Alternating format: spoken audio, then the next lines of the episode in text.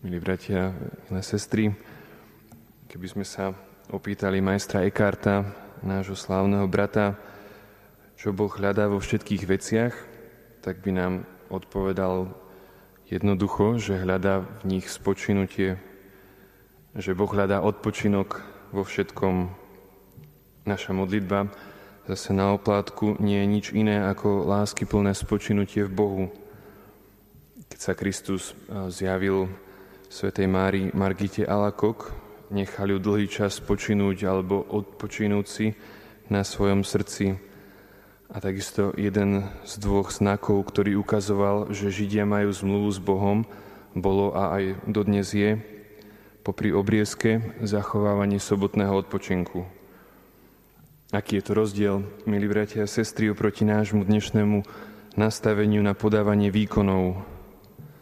Pán nám samozrejme určil prácu ako náš údel tu na zemi. Kto nechce pracovať, nech ani nie je, vraví nám Sväté písmo slovami svätého Pavla. Ale odpočinok od našich prác je jednou z najaktuálnejších výziev Evanjelia, pretože práve tam, práve pri našom odpočinku sa stretávame s Bohom. Ako teda vyzerá odpočinok Kristových učeníkov? Trávia ho, ako vidíme v dnešnom evanjeliu, v samote so svojím učiteľom. Možno nám niekedy modlitba príde ako drina, z ktorej nemáme žiadnu útechu, ale práve trávenie času s Kristom nás môže naplňať novou silou a ukazujú to aj svetci temnoty, napríklad Matka Tereza, ktorá pri modlitbe necítila dlhé roky nič iné, len suchotu a prázdno, tak ona práve tam získavala silu, aby sa vedela s láskou venovať chudobným a aj svojim sestrám.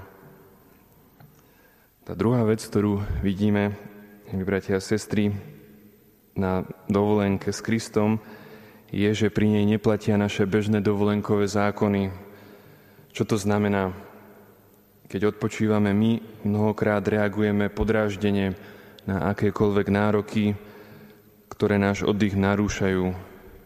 Nemôžem si ani na chvíľu oddychnúť, nemám na to právo. Reagujeme možno v tom lepšom prípade. Ako reaguje Kristus? Kristus v tom dnešnom evanjeliu nám ukázal, že on ani nečaká na požiadavky. Evanjelium hovorí, že videl a zľutoval sa. Nespomína tým ľuďom, ktorých tam stretol, svoje práva.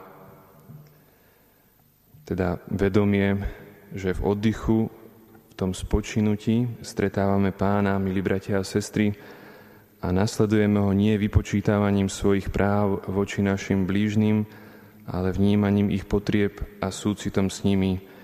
Nech nás tieto dve veci vedú v našom bežnom živote nielen dnes. Amen.